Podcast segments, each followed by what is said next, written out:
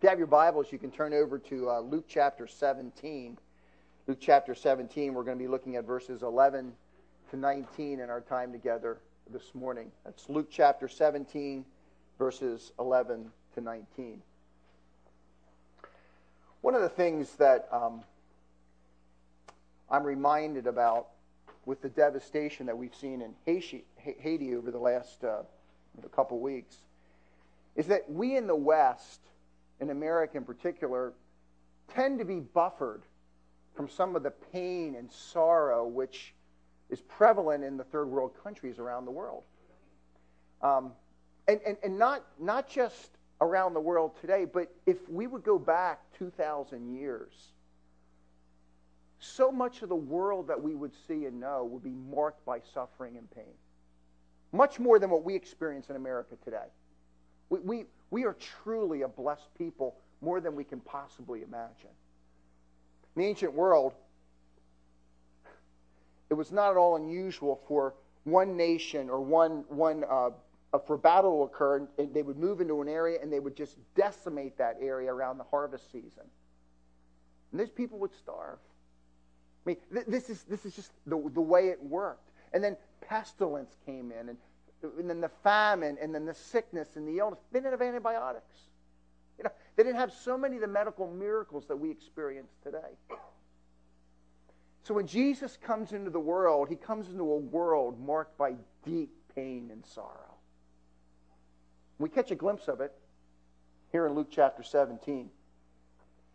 In this particular text, 10 men approach Jesus who are lepers.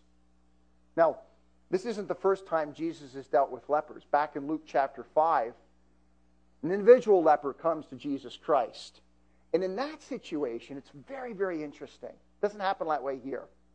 That situation, the Bible says this man falls down, comes right up to Christ, which technically he shouldn't do, should he?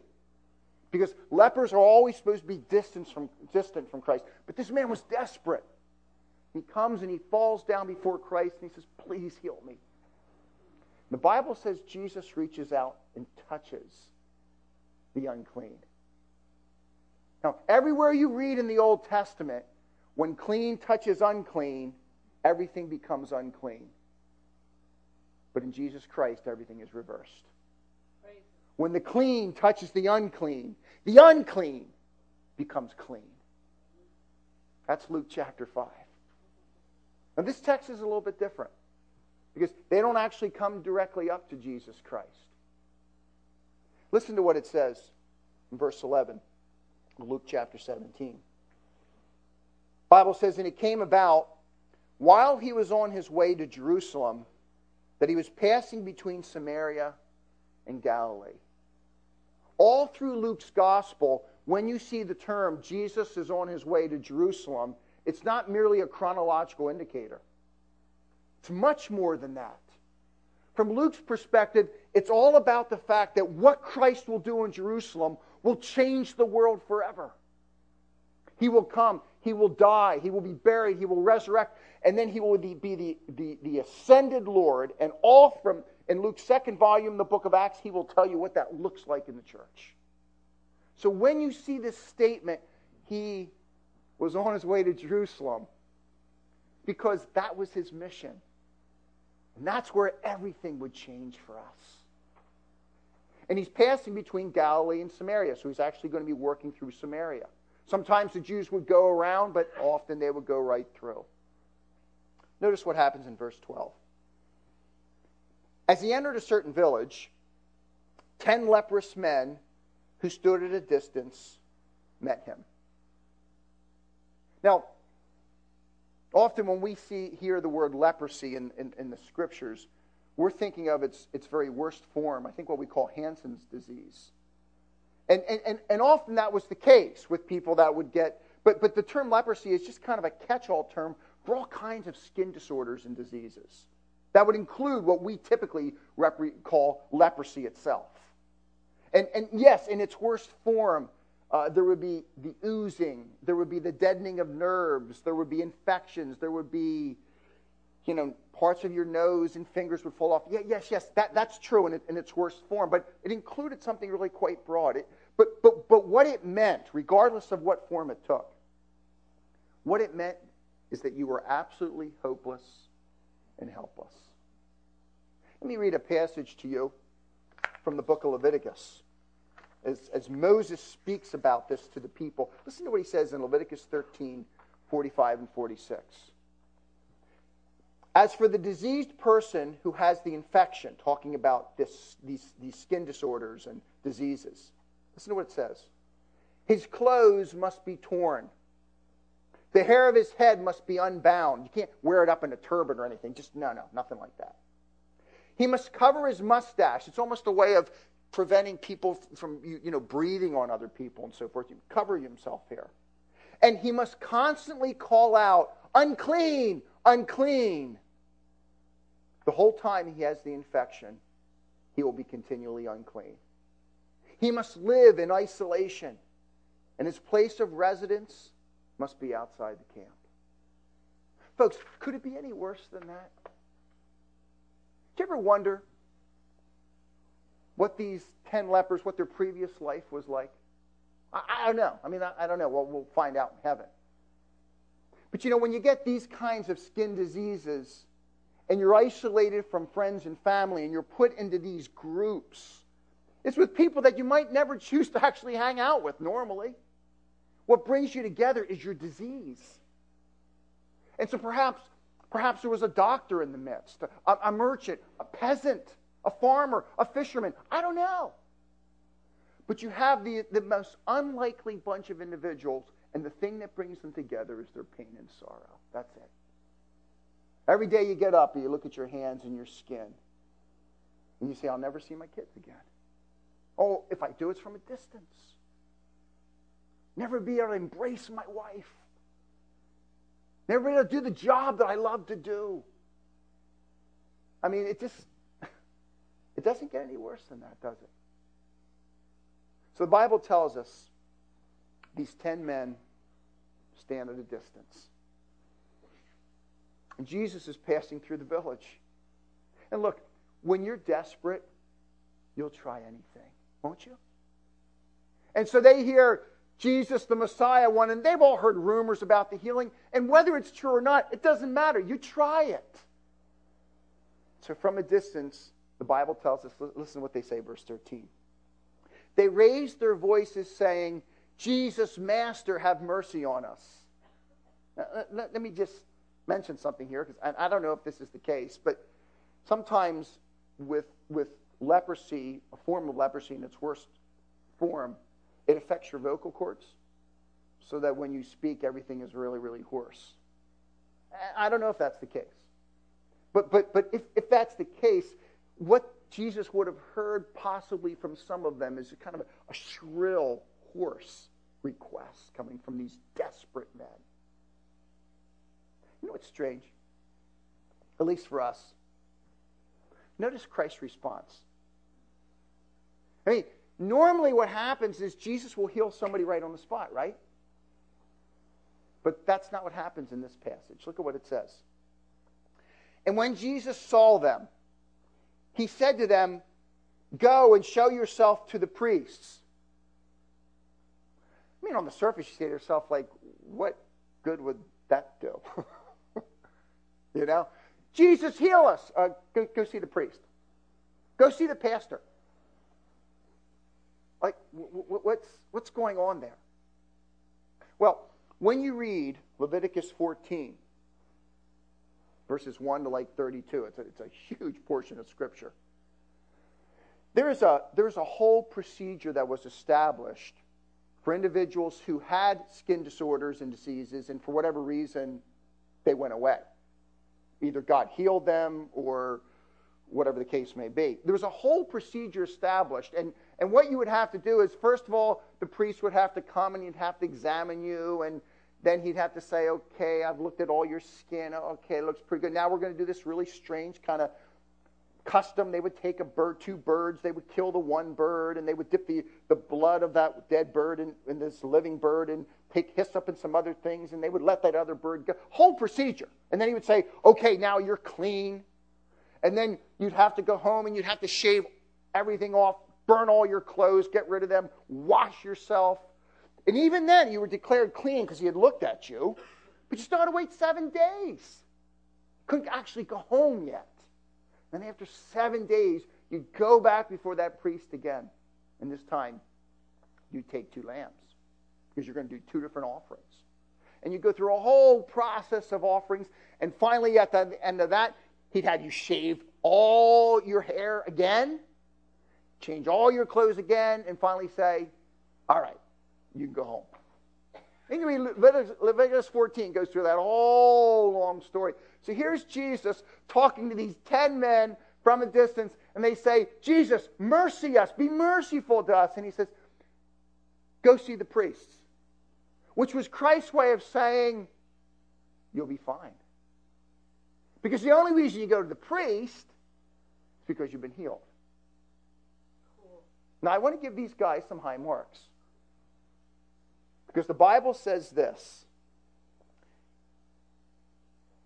And it came about that as they were going, they were cleansed. There at the end of verse 14.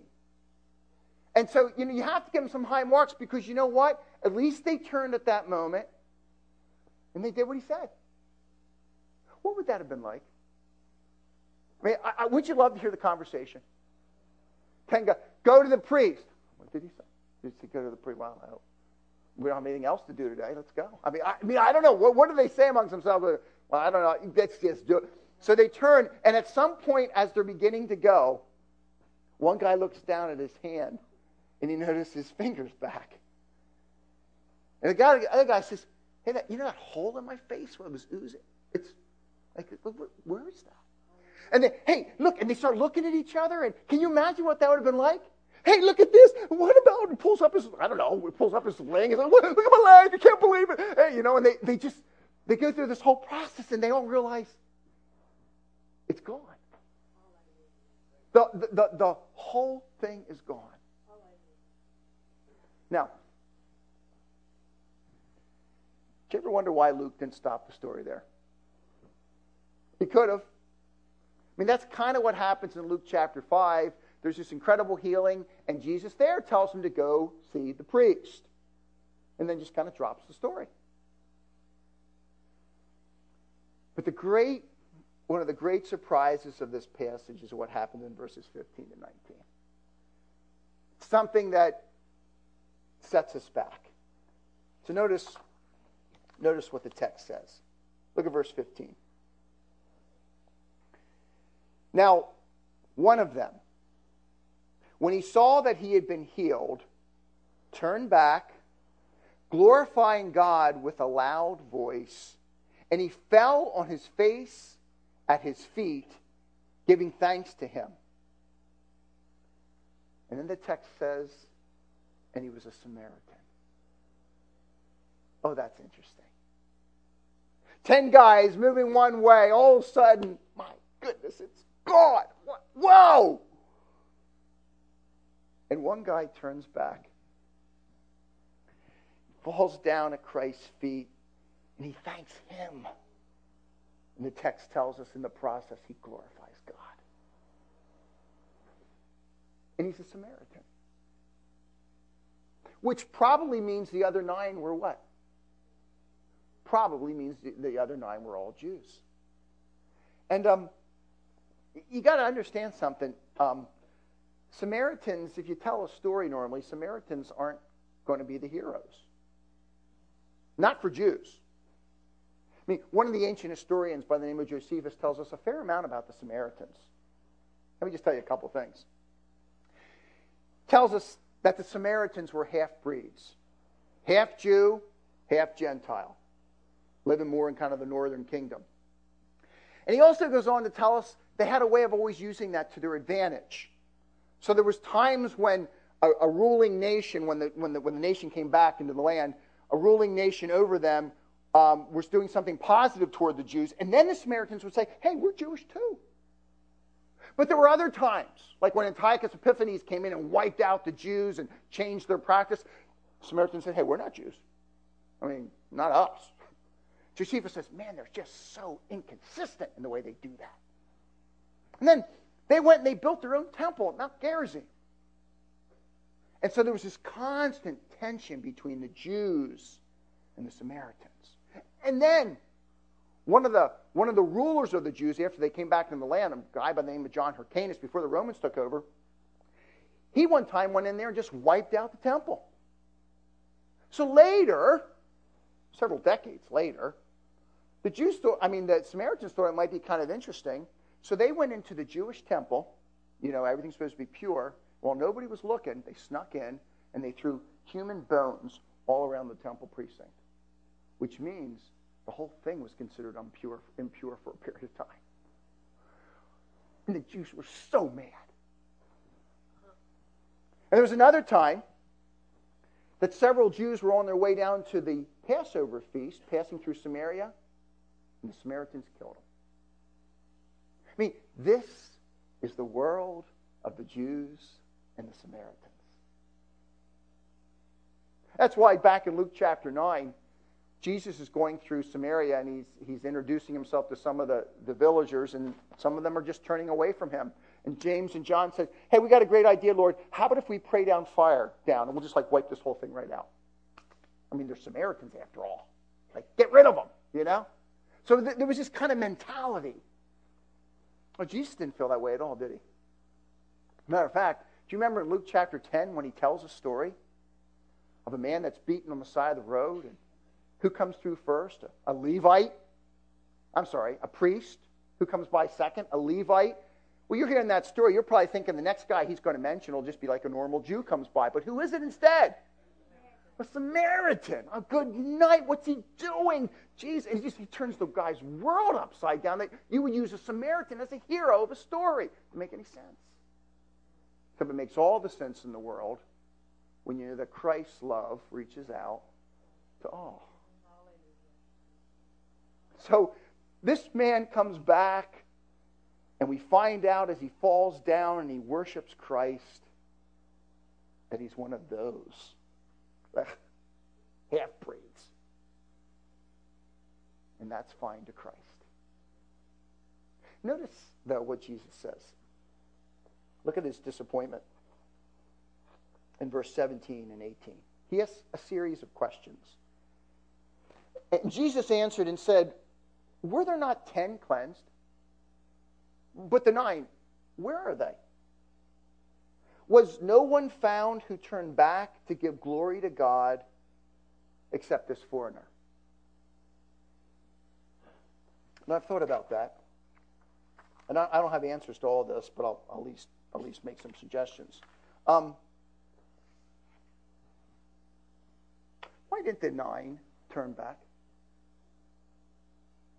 Do you ever wonder? Now, I have to tell you at the end of the day, I don't know. Uh, I mean, the text doesn't tell us. What I know is whatever excuse they had, it wasn't good enough. Could it be that as they were on their way and they were healed and everything was fine, that they thought, man, I got to go home. I got to see my wife. I mean, I think that way, wouldn't you? I mean, in all, in all fairness, I mean, you know, the guy's probably thinking, I got to get home. Or maybe somebody else is saying, hey, look, he did tell us we have to go see the priest, so we better stay on the way to the priest. I, I mean, I don't know. Maybe there's a little legalist there. Let's just do that. Who knows? Who knows? They could have had all kind, or, or maybe somebody thought to themselves, look, I'm healed now. I could care less how I was healed or by whom I was healed. I only care that I'm healed. Perhaps that was true too. Or perhaps a mix of those and others. The point is, they didn't return. And no excuse was good enough. So Jesus asked these series of questions. Notice then verse 19. And he said, Rise, go your way, Your faith has made you well, or you could translate it, your faith has saved you. Now, I have to tell you, just reading through Luke's gospel, that term, your faith has saved you, can mean a whole host of things. Sometimes it means your faith, God was responding to your faith, and God has physically healed you. That's, that's true. You will find occasions of that in Luke's gospel. Fair enough. But more often than not, you know what it means? Your faith has spiritually saved you. And I would argue in this text, it's more the second than the first. Here's a man that comes back and worships and thanks Christ. And in worshiping and thanking Christ, he is recognizing who Christ is, isn't he? And in that recognition, he becomes a Christian. Think about what it was like between the time when this guy got up and the time he went to bed. He woke up a hell-bound sinner with no hope and totally helpless in this world, going nowhere. He went to bed a forgiven sinner, saved forever. Heaven is his home. And the icing on the cake, he was healed too. This guy didn't have a clue that morning what he was getting into, did he? But everything is turned on its head because of Jesus Christ. Three, uh, three quick observations, a little story, and we'll be done. Three observations. The first one is this as I read through this story, it really struck me. It is possible for anyone to depreciate God's grace. When you think of the nine, whatever their reasons, whatever their logic, you had nine individuals who did not give God the honor he so, he so deserved. And you know what in the text? He so desired. Christ is amazed that they don't give him what he deserves and what he desires. When um, my kids were really young, grand, my, uh, my parents would come over, or, or Sherry's, or whatever the case may be, and, and they would get gifts, you know, from, from the grandparents, and, and they'd open it up, and oh, it, you know, it's that water pistol that they've been waiting for. I mean, wow, grandma and grandpa, that's so cool. And what do they do? They open it up and they're amazed by it and they run off to their room to, to fill it up with water and to shoot one of their siblings as quickly as they can or whatever, you know. But, but it's all about that, isn't it? And what we normally had to do is as they were running off, Shh, hey, wait, wait, wait, wait, wait, wait, wait. Go thank grandma and grandpa. Oh, okay. Thank you, grandma and grandpa. And then they're off again, right? I mean, come on. We, we have kids. We know what they do. What the nine did. They received the gift and they neglected the giver. I thought my own life how often I do that. Get up, and, and we all have aches and pains, and some of us have more difficult illnesses than others. I understand all that. We wake up in the morning, and there is so much to be thankful for. We, we, we look around at the fact that God's given us life for another day, food on the table, individuals around us that love us. And the Bible tells us in James chapter 1 that every single gift, every single act of goodness that you experience is a gift from God. Everyone. Because He's the unchanging God that wants to do good to his people. Does he allow difficulties and stresses and pains and sorrows and all that into our lives? Absolutely. But will it be forever? Not for his people. And God, at the end of the day, is a good God. When you start in Genesis, you find out it's the first thing Satan goes after. That God is not good. And all the way through the scripture, we find out this is a gracious, good God who has given us his very son. No, no, no, God is good.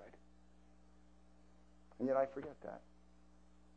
And I, I, I kind of live sometimes like I deserve these gifts. And I don't deserve any of them. So, it's possible for anyone to depreciate God's grace. I mean, in this text, you would have expected the Samaritans to be the ones that went on their own way and the, the Jew to come back, but everything gets reversed in God's kingdom, doesn't it? So it's possible for anyone to depreciate God's grace. Secondly, it's possible for anyone, anyone to receive God's grace.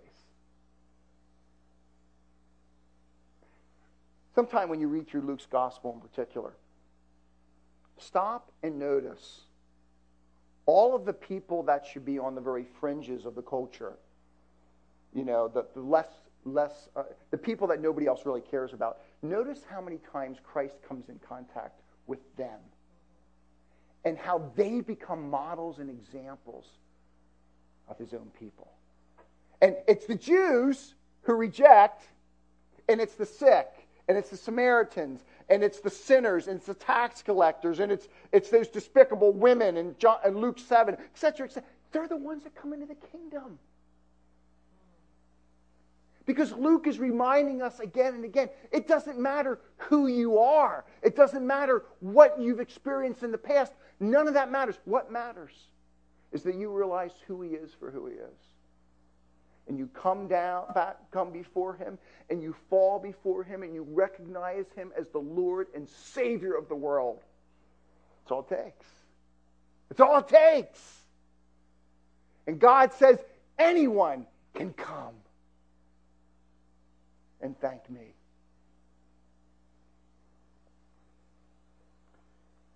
Third thing I learned in this passage is that Christ deserves and desires our thanks for his incredible grace. Um, here's an old song I used to sing as a boy. Count your blessings. You know the song? I'm not going to sing it to you. Heavens. Yeah, yeah, yeah, yeah. You count your many blessings, name them one by one, and it will surprise you what the Lord has done. Oh, that's so, that's just a trite little song. Yeah, but it's got a good message, folks. When God's people have their hearts tenderized by constantly being people of thanksgiving, you know, it changes your perspective on everything. It just does. Oh, we should ignore the pain and the difficulties. Like, of course not. We should act like they're not there. No, you have a whole series of lament psalms in the Psalms, which are all about being open and honest with God about those things. Of course.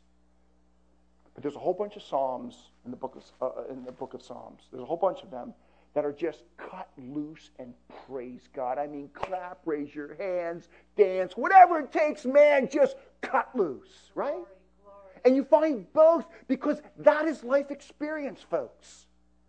Sometimes we just struggle, and it's we do. And other times he says, look, look at all the great things God has done for you, starting with his son. And cut loose and praise him. You know why? Not only does Christ deserve it, he desires it. Now, go figure that. God doesn't need us, and yet he wants us. I, Just, you know, you know, figure that one out. But it's true.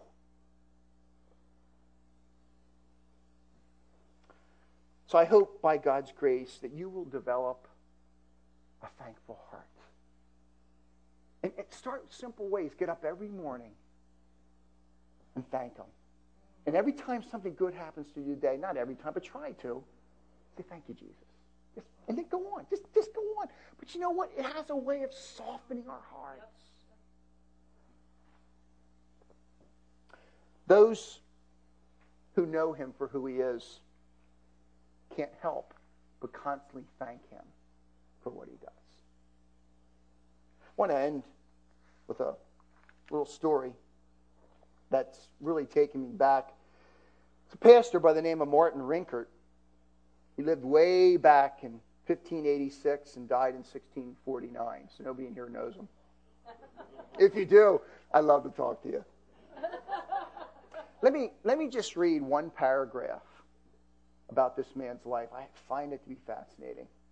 German pastor Martin Rinkart served in the walled town of Ellensburg during the horrors of the Thirty Year War from 1618 to 1648. Ellensburg became an overcrowded refuge for the surrounding area.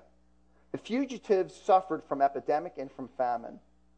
At the beginning of 1637, the year of the great pestilence, there were four ministers in Eilenburg. But one abandoned his post for healthier areas and could not be persuaded to return. Pastor Rinkart officiated at the funerals of the other two. As the only pastor left, he often conducted services for as many as 40 to 50 persons a day, some 4,480 in all. In May of that year, his own wife died. By the end of the year, the refugees had to be buried in trenches without services. Yet, living in a world dominated by death, Pastor Rinkart wrote the following prayer for his children to offer to the Lord. And it's one that we know, it's a table prayer. Now thank we all our God with hearts and hands and voices, who wondrous things hath done, in whom this world rejoices, who from our mother's arms hath led us on our way with countless gifts of love, and still is ours today. How do you do that? Do you deny the pain around you? No. You look at a good and gracious God even in the midst of difficulty. Father,